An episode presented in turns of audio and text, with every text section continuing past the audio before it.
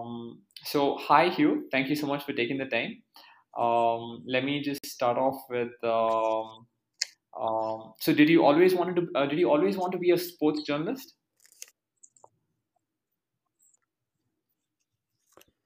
I did, Ryan. Yes, uh, from about the age of eight, I think. I used to make my own newspapers called Huw's News, uh, which I used to hand round to my next door neighbours and friends, uh, concentrating mainly on football and cricket.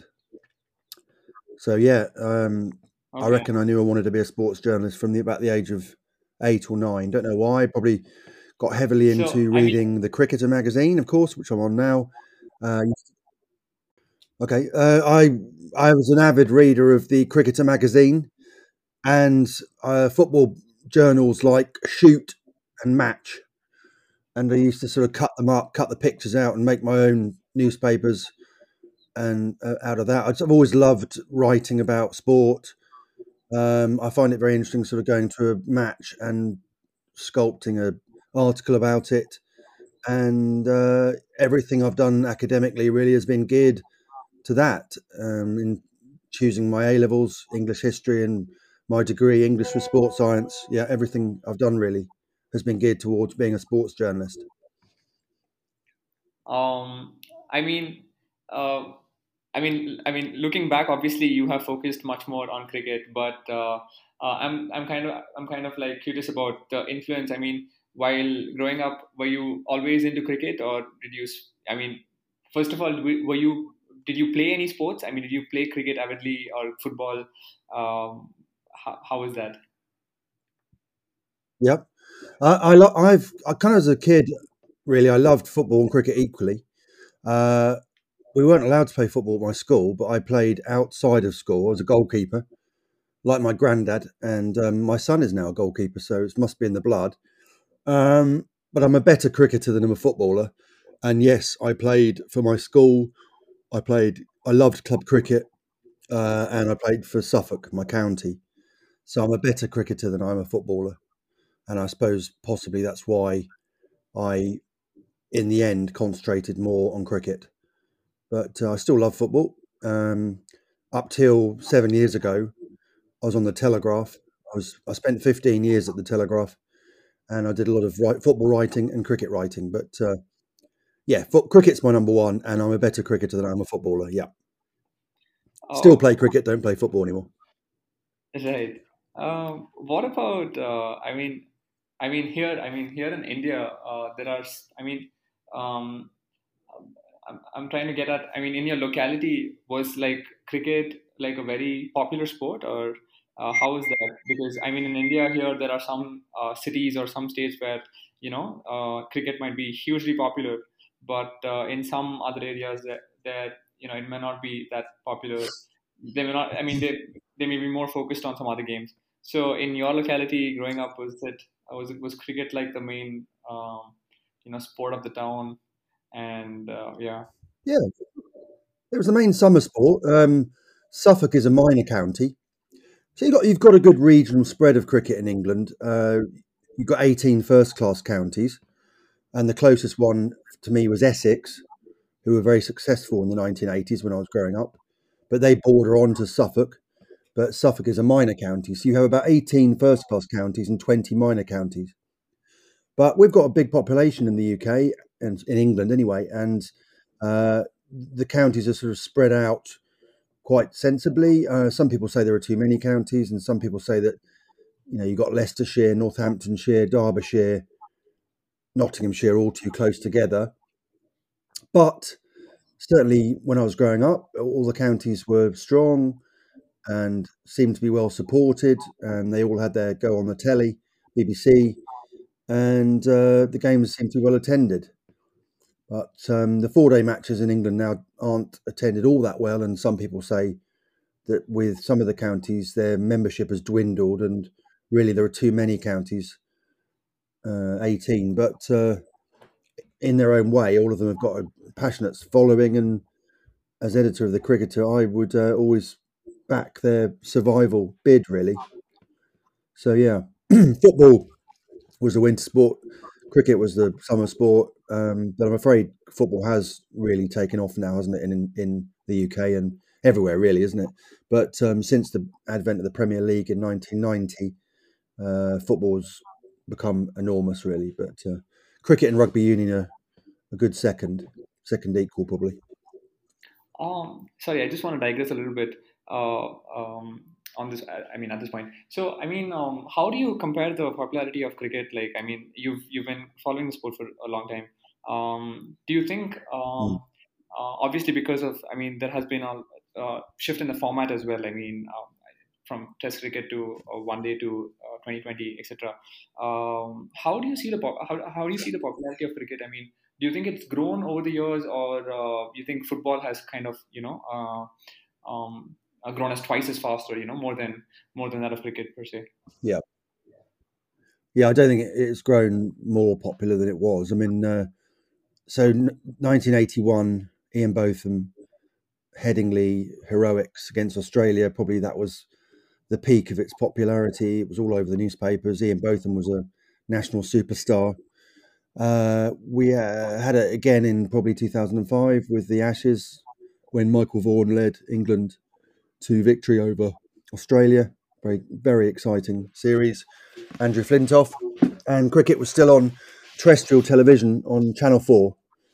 Uh, but then Sky took over the exclusive coverage of cricket, Test cricket particularly. And um, I think, unfortunately, its popularity has dwindled slightly, and participation figures have dwindled slightly.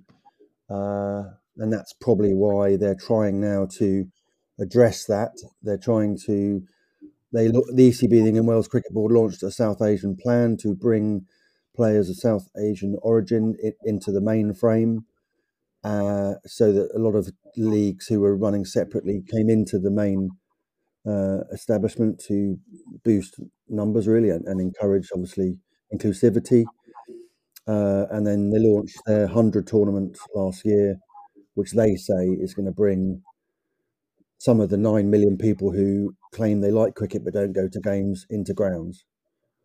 And I think there was some evidence that there were some new people coming to cricket. But unfortunately, it's a short summer over here, and we've got so many tournaments and so many competitions in cricket competing for the space that, uh, for me, the one hundred had quite a, a detrimental effect on the four-day game and the fifty-over game, especially. And when, you know, England are uh, world champions in the fifty-over game, but um, the competition that was played in England last summer, professional, uh, often saw second-string teams being fielded because the best players were in the one hundred, one hundred ball competition.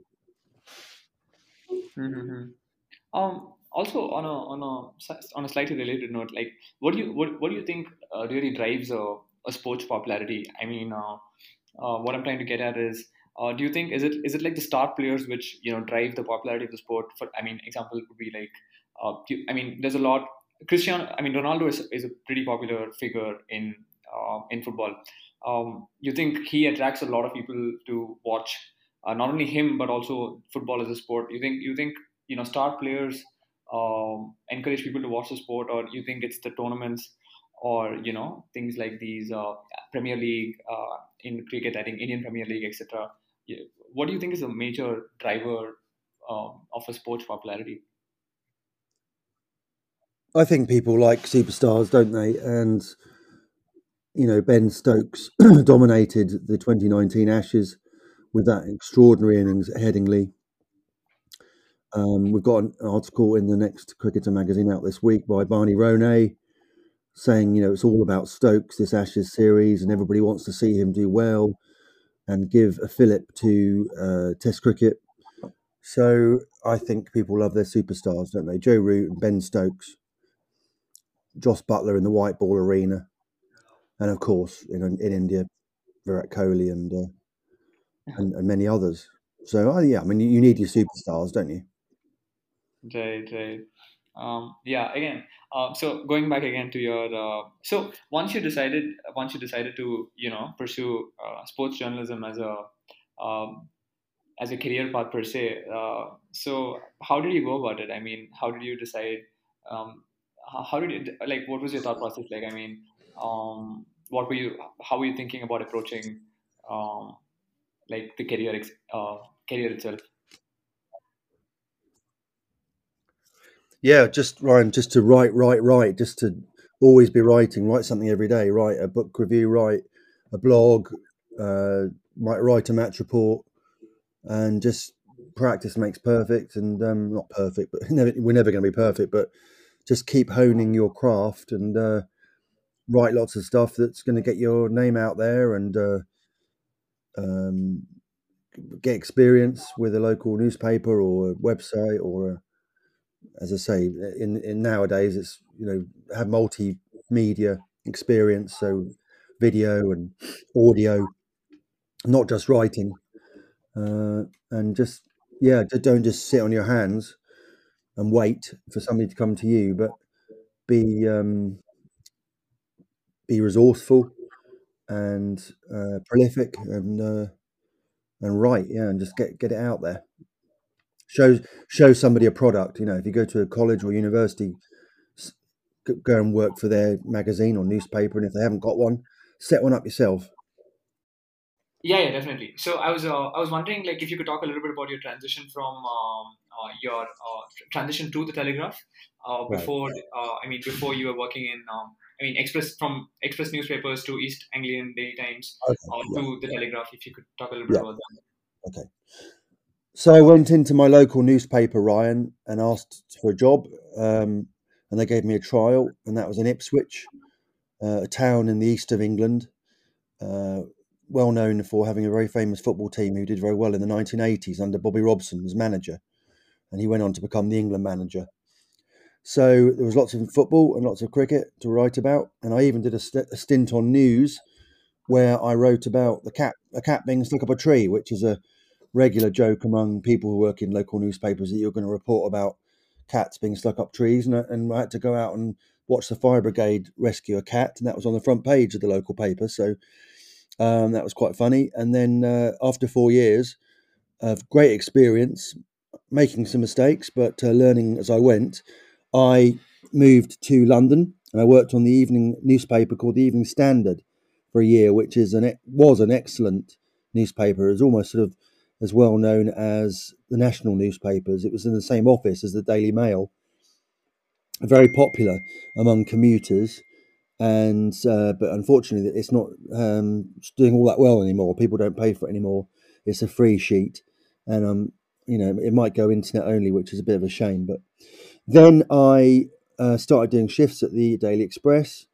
I was mainly a sub editor, so I checked other people's reports and put headlines on them, and chose photo captions and chose pictures to go with the stories.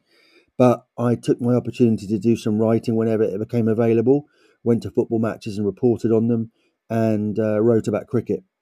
And I also did the similar thing when I was on the Sunday Telegraph. So I had oh, uh, six or seven years balancing the Daily Express with the Sunday Telegraph. That was in Canary Wharf, the big tower in the east of London, Docklands. And I did a lot of football and cricket. And um, I was ghostwriter for Nasser Hussain and Alan Donald and Colin Croft and Chris Cairns. And I did the quotes at test matches. Uh, helped Steele Berry, and it was a brilliant experience. Did football in the winter, and then I got an opportunity uh, to take a job in the office of the Daily Telegraph, which I didn't particularly enjoy, if I'm honest, but it did give me job security because I had a young family. Uh, I did some football and some cricket writing, but not as much as I would have liked, and so I leapt at the opportunity to join the Cricketer in twenty fifteen, and I very much enjoyed my six years there. Before before we get into uh, what you do at the Cricketer, um, I mean, the Telegraph is definitely a very uh, it's a I mean uh, it's definitely a known company. I mean, um, um, how is it working? I mean, how how was the transition? How is how is it working uh, while you were at the Telegraph? Uh, because since it's a big corporation, um, relatively big corporation from the gigs that you had done before, um, yeah. was the scope? I mean, was this? I mean, did it? How, how did it make a difference for you? Uh, in your storytelling and in your life, et cetera. Yeah, it was good job security. They paid well. There was a good pension. Uh, it was an excellent product, wasn't it? Um, The sports section of the Telegraph comes out every night, sixteen pages, and it's excellent. I was surrounded by uh, talented people. Uh, I was sub-editing excellent writers. Personally, I found it a bit frustrating because I wanted to write about more myself and wanted to write about cricket. And I was in a waiting list um, behind sort of Derek Pringle, Steele Berry, Nick Holt, Mark Nicholas, um, Simon Hughes, lot, lots of well-known cricket writers, and I didn't really get much of an opportunity. Obviously, when I did get the opportunity, I took it with uh, open arms. For instance, when Graham Swann uh, quit the Ashes tour of twenty thirteen fourteen, I was in that night and all the other cricket writers are off, so I had forty-five minutes to bash out eight hundred words on that subject, which I did. Uh, and it was a you know excellent thing to have on my C V that I'd worked for the Telegraph. And I'm sure that helped persuade the Cricketer that I was the person they were looking for. Before you took the job uh, at the Cricketer, uh, you also wrote a book, right? The Toughest Tour. That's it. Yeah. So can you tell a little bit about, you know, how, uh, why did you decide to write a book, and uh, why did you, you know, come, uh, why did you go for that specific? Um, yeah. But, yeah. Yeah. So, um, as I say, I was frustrated that I wasn't getting to write enough cricket for the Telegraph. So I thought I'd take act, the act, action into my own hands and write myself. I suppose in the, these days you probably make a website or write a blog now. But anyway, I thought I came up for an idea for a book, and I'd always been in love with uh, Australian cricket and England playing in Australia ever since, well, since the eighty-two three tour, really. But the eighty-six seven tour really captivated me. And I loved Richie Benno and Bill Lorry and Ian Chappell, the commentators. And I loved Daddles the Duck waddling across the screen. And I loved the pyjama clothing. And I loved the huge crowds and the climate and everything about that eighty-six eighty-seven tour. I loved Mike Gatting's team with Ian Botham, David Gower and Chris Broad, De Freitas, Gladstone Small. Everything about that trip was amazing. England won the Test Series, they won the World Series Cup, and they won the Perth Challenge, this extra one-day tournament they played to celebrate the America's Cup in uh, Fremantle, Perth. So I'd been in love with Ashes cricket down under since that tour, uh, even despite England flopping miserably in nineteen ninety-one, ninety-four, ninety-five, ninety-eight, ninety-nine, two thousand two, et cetera, et cetera. Um, so I thought I'd what the idea for the book was to write a chapter on each time England had been to Australia since the war. Uh, and I set out to interview people who'd been on those tours. And I started off with Alec Bedser, who, who had been on the first three tours since the war, forty-six seven, fifty fifty-one, fifty-four five. And I went to visit him in his home in Woking, and I was away. And then I interviewed Trevor Bailey and Tom Graveney. Uh, I caught, I tracked down Frank Tyson, the Typhoon, who led England or was the spearhead for England's victory in fifty-four five. Brian Close, Ray Illingworth, and uh, I could give you a list of twenty-three people, but um, Jim Parkes, Keith Fletcher, Derek Pringle, and all that, all that. So um, found a publisher. Most thrilling thing you can think of, really, to see your book in print. It's got a lovely cover that this very clever designer produced, uh, and uh, an absolutely wonderful, thrilling experience that didn't make me a huge sum of money, but is something to forever have on your C V, isn't it, that you've done a book about cricket. I've done a few other books as well, but that's the one that just has, it's just solely written by me. I've, I've contributed to other books and so on, but uh, yeah, that was my grand opus. Okay, um, so uh, I think now would be a time where. Uh, so, could you tell us a little bit about? Uh, uh, so, how did the transition from Telegraph to the Cricketer happen? Um, like, I mean, um, what are the motivations for you know for you to decide to you you had already worked there for about fifteen years, and uh, so what made you uh, switch to Uh, the critic. I mean, the cricket. I mean, you could have gone anywhere. I mean, uh, but you decided to go to the, go to the Cricketer. So, what was so specific about? What was so nice about the Cricketer that you ended up, you know, choosing that? I don't think I'd have gone anywhere, Ryan. I was just purely in love with The Cricketer. I'd been reading it since I was a ten-year-old uh, when it was Christopher Martin Jenkins was the editor. So it was absolutely number one, perfect thing for me to go to. Um, I saw the advert and it was a tremendous, fantastic opportunity to write about my first love, which is cricket. Um, at the Telegraph, you know, you had to do, write about or certainly sub-edit articles about ranges of sports like sailing and rugby and tennis, which I, I quite like tennis, but I, there's certain sports I'm not interested in at all, like horse racing, Formula One. So just to do cricket and just cricket alone was amazing. Um, had some challenges. I mean, it was a, I was giving up job security at the Telegraph because it is a, uh, a good, you know, it's a good place to have a job if you're, you know, worried about job security and so on. And um, but and it, and it was also a transition from working on a product that came out daily to a product that comes out monthly. Although, of course, we've built up the website in the in the meantime, so you know there was still twenty-four seven stuff going on our cricketer dot com website. But um, in terms of the magazine, it comes out once a month, and it was a new challenge, really. Um, you know, you you couldn't just sit there and write an article in an hour. The, things have got to be unique. They've got to be special. They've got to be well thought through. They've got to be incredibly well researched for a magazine um, to to persuade a, a reader to to spend their hard-earned money on on it. So um, there was a transition, but um, I've absolutely no regrets. It's been a fantastic opportunity for me. Um, so, like, uh, you're the editor of the magazine. Uh, can you tell Can you tell us a little bit about uh, like what do you do on a day, day? Like, so maybe you can start off with what an editor does, and yeah. uh, I mean. In, and in the context of the Cricketer magazine, like what, what how does your day-to-day life look like? Yeah, so um, we have about one hundred pages every issue.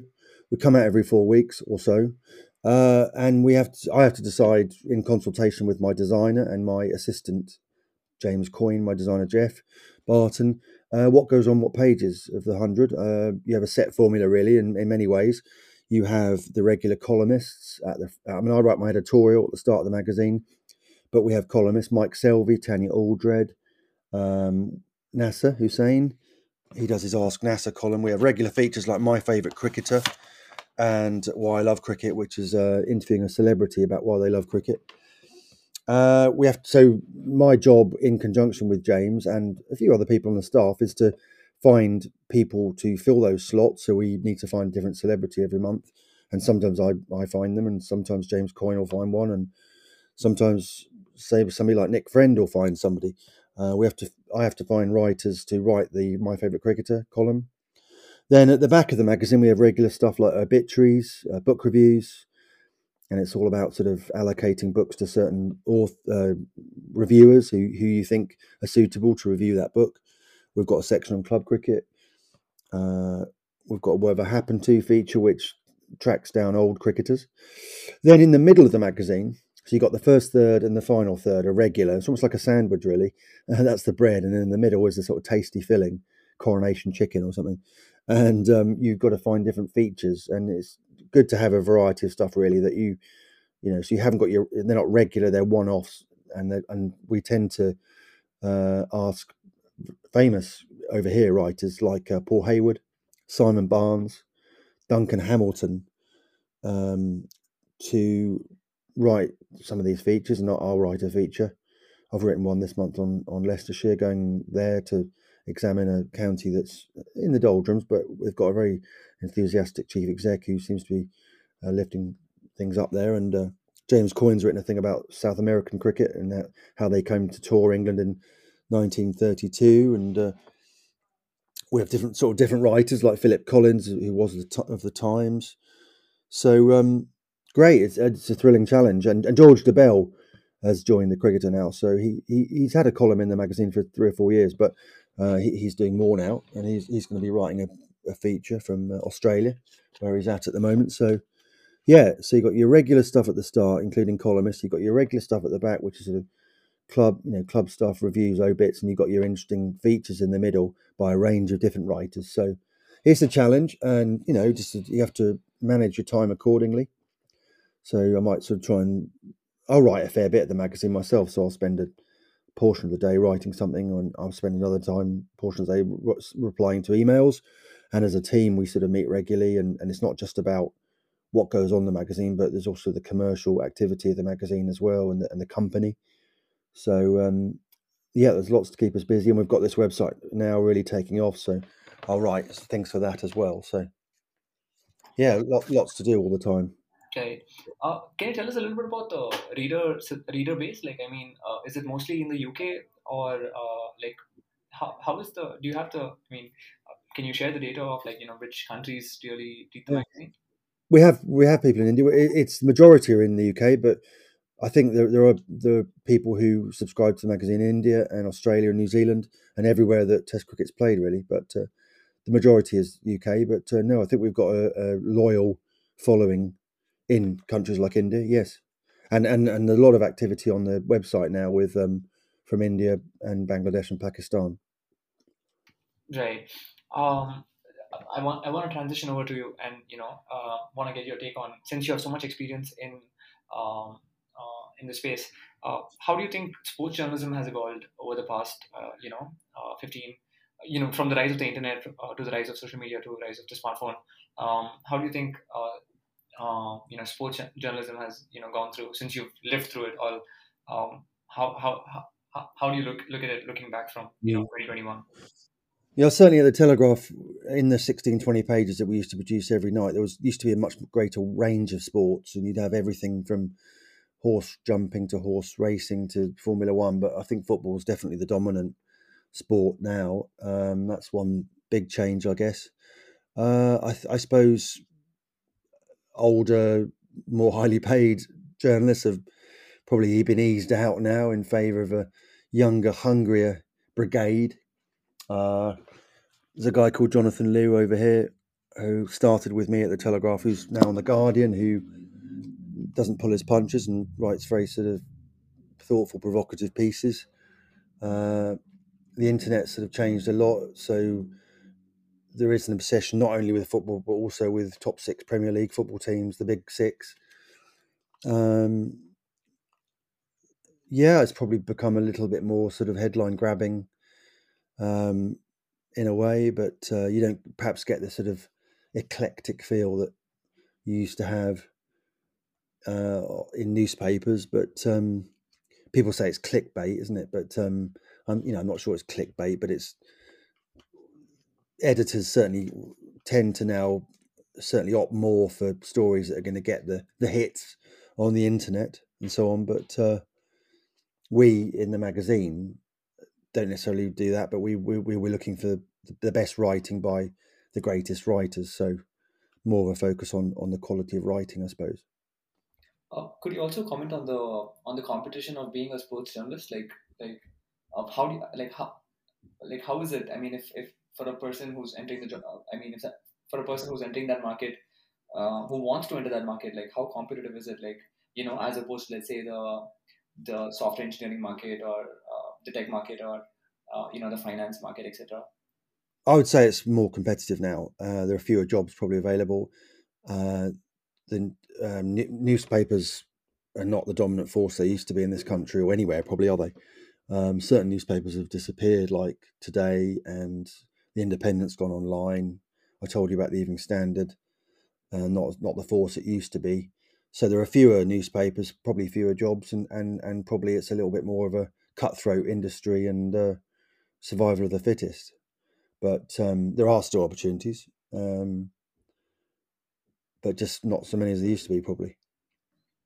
Yeah. But then you, you've got digital journalism, which isn't paid so well, which isn't paid so well, and. Um, But yeah, there is opportunities, probably fewer than there used to be in the in the glory days of Fleet Street. I don't know if you've heard of that, but uh, Fleet Street was where all the newspapers were based in London. And um, yeah, there are a few opportunities now.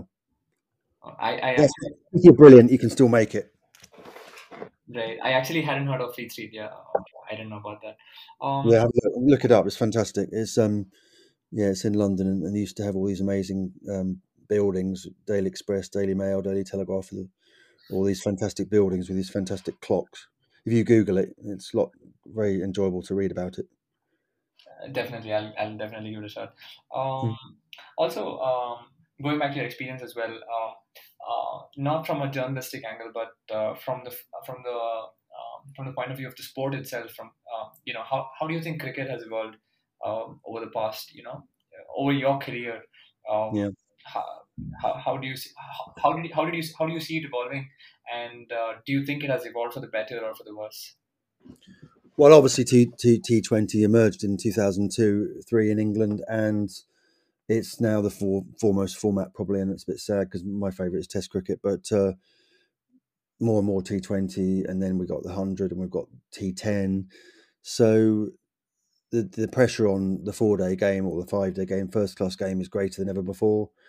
Uh, Test cricket's just about hanging in there, isn't it? And still popular, well attended in England and Australia, and it's still popular in South Africa and India, isn't it? But uh, you fear you fear for the longer game, and um, T twenty is very healthy. I P L, P S L, uh, Big Bash, the hundred, the Blast. Yeah, T twenty is popular, and I'm sure will be fine. But uh, it's up to people like my magazine and, and so forth to protect the longer game if if if and as long as we can. Um, do you think that um, do you think that in a few years or maybe in a few decades, uh, there won't be Test cricket no more? I mean, do you see that? I, I fear that in twenty years that we might only have, say, the Ashes. I fear that. Yeah, I'm not saying it's definite, but um, that's my scare. That's my fear. Yeah. Right. Um. Do you have any? Uh, do you have any moments that? Uh, I mean, uh, some favorite cricket moments that uh, that you know you've seen that uh, are very close to you, or do you have any special moments that you? Yeah, yeah. I covered the whole of the uh, Edgbaston Test of the two thousand five Ashes. Uh, I was lucky enough to be there for four days, writing for the Daily Express, and a day writing for the Sunday Telegraph, and I'll never forget the all of it really, but I'll. particularly the Saturday. Um, I was sat, sat next to Steele Berry, who was the cricket correspondent of the Sunday Telegraph, and I'm just looking up the scorecard now, actually, but uh, obviously England started off with four hundred and seven, they bowled Australia out for three hundred and eight, and actually that was fantastic. I remember um, Michael Clark being bowled by uh, slower ball of Steve Harmison. Um, actually later on, that, that was an amazing moment. But uh, the, the exciting bit I really remember was uh, the partnership in England's second innings between Andrew Flintoff and Simon Jones for the tenth wicket. Jones made twenty, twelve not out, but uh, Flintoff got seventy-three. He hits four sixes, six fours uh, against Brett Lee, Gillespie, Kasparovich and Shane Warne. And uh, I was sitting next to Shield and we were huddled in together, just holding our breath. You know, it was, it was just so exciting, unbelievable. We, I think just pinching ourselves that we were actually there at the ground watching this incredible moment. Um, so I was really lucky enough to sort of to watch that Test match. Um, for your Indian fans, um, the one day final in two thousand two at Lord's was a thriller, wasn't it? I don't know if you remember that one. That was the one with um, Nasser Hussain had got... Had, received quite a bit of criticism, saying people saying that he wasn't good enough to bat at number three for England in one day, as and he got a hundred and did the three fingers up his back um, at the commentators, and Jonathan Agnew and so on. But India then won. Uh, brilliant win. Mohammad Kaif and Yuvraj Singh led them to victory. Um, I got a feeling that was the, the match when um, Sourav Ganguly swung his shirt round in retaliation because Flintoff had taken his shirt off in India, but it, maybe that was later. But um, anyway, that was a that was a superb match. I think uh, England scored three hundred and India matched it. So there are a couple of uh, exciting moments. Yeah, I really enjoyed them. I mean, uh, recently we've had uh, oh, recent a recent one was uh, Alistair Cook getting a hundred in his last Test match against India at the Oval in twenty eighteen. And I parked myself in the stand where I knew he'd walked past and took a video of him. And uh, that was quite exciting. Yeah, the crowd all on its feet, um, suddenly realising what they were going to lose, this much-loved hero. Right. Uh, okay. Uh, do you have it? I mean, do you have like a favourite batsman or like? I mean, are you are you are you, are you more? Um, I mean, do you like batsmen more or bowlers, or how, how, how does that work? I suppose as a kid I was an all-rounder. I am an all-rounder. So my favourite cricketer, funnily enough, was Derek Pringle. Um, I've written about him in, on the internet in the, in the magazine. If you want, to, if you want to look that up, um, he he played for my local team Essex. So and he played for England and didn't didn't set the world alight for England, but he had some nice moments. So um, and Ian Botham, obviously. Uh, so probably I'd say an all round all rounders are my favourite. Stokes and uh, Tony Gregg and Flintoff and uh, Trevor Bailey. So um, yeah, I probably got a thing for for all rounders really. I suppose an opening batsman, Graham Gooch. Um, is another hero of mine, and David Gower, but Graham Gooch, yeah, opening batsman and all rounders probably are my my thing. Right. Uh, I think uh, before I close, I just want to ask you a few questions about. Uh, I mean, not a few. I mean, so I want to talk. Want to ask you a little bit about management of, you know, cricket. Um, in or with I think with contrast to um, there's a lot of crit- criticism I think uh, with the way FIFA is run. Um, Uh, I think I don't know if Sepp Blatter is still the the person who's running running the place, but uh, when he was running the place, I mean FIFA was uh, you know heavily criticized. Uh, it was not very transparent, um, et cetera et cetera. Um, how do you think cricket uh, as a whole is run as a sport? Uh, I think if I'm not wrong, it's run by the I C C. Um, how, do you have any thoughts on that? Well, only only that we need to protect protect the test the game, and they, and they've given it tried to give it context by give, making this World Test Championship, which is a bit flawed, but um, at least they're trying to sort of protect the test game. But we've just got to be careful that um, franchise T twenty leagues don't take over to the point where they destroy test cricket, and um, we need more cricket expertise in administration, whether it's I C C or the England Wales Cricket Board. Uh, at the moment, the kind of boards and compositions of the board seem to be made up of a lot of sort of legal experts, but uh, it's important that the cricket expertise is is there, um, and that will enable the, the sport to protect the longer game, the test game, the red ball game. I'm, I'm not against one day cricket, I'm not against white ball cricket, but we need a balance, because at the moment the white ball is dominating. Um, do you also have any thoughts on? Uh, I mean, uh, I P L is pretty famous. The Indian Premier League uh, is pretty famous. I think. Uh, I mean, it's definitely famous, and it, it's pretty popular in India.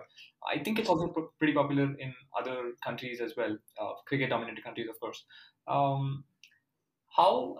I mean, what do you make of the I P L? Um, yeah, I, I. It's a good. It's fantastic. It's a great product, very exciting. It's the best T twenty league in the world, isn't it? Um, I lo- and I very much enjoy it, but uh, it just needs to. We need to make sure that it doesn't get so, so, so big that it just takes everything over. And you know, uh, we a lot of the county players go over to play in it, and uh, it's just, you know, I think it just needs to stay as it is and, and not become so enormous that it engulfs everything else. But uh, no, it's a fantastic product, hugely exciting, and uh, enjoy watching it. Uh, I'm I'm not very sure about. I mean, um, I'm not uh, I'm not very knowledgeable about this, but you know, correct me if I'm wrong. Uh, but uh, why do you think there are not not more leagues? Uh, you know, I P L is pretty huge, and you know, as you said, it's pretty dominant. Um, why um, are are there not?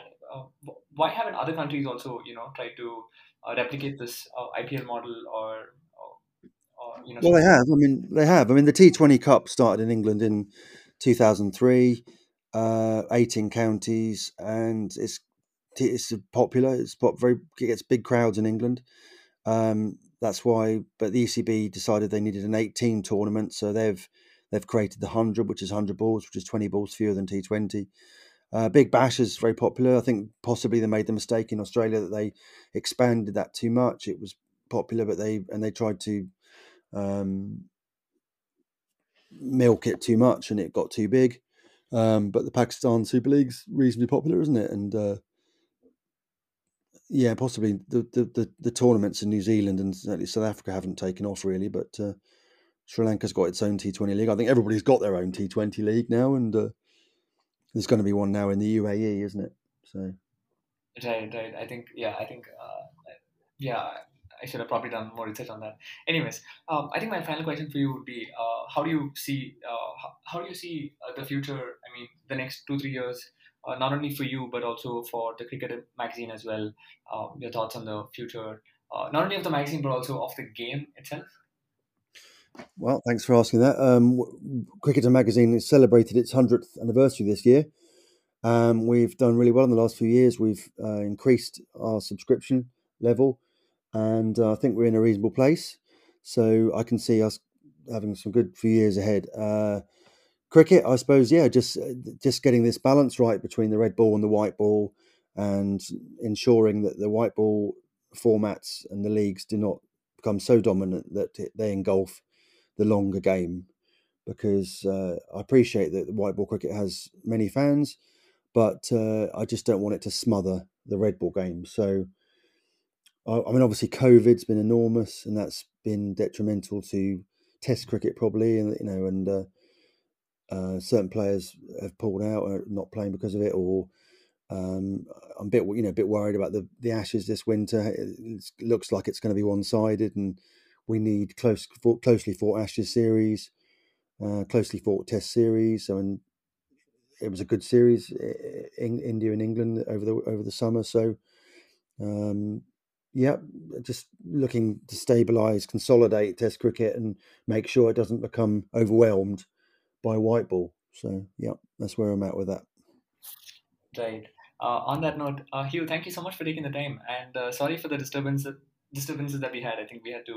Absolutely fine, Ryan. Yeah, no problem at all. Uh, good to good to talk to you. No problem at all. Thanks very much.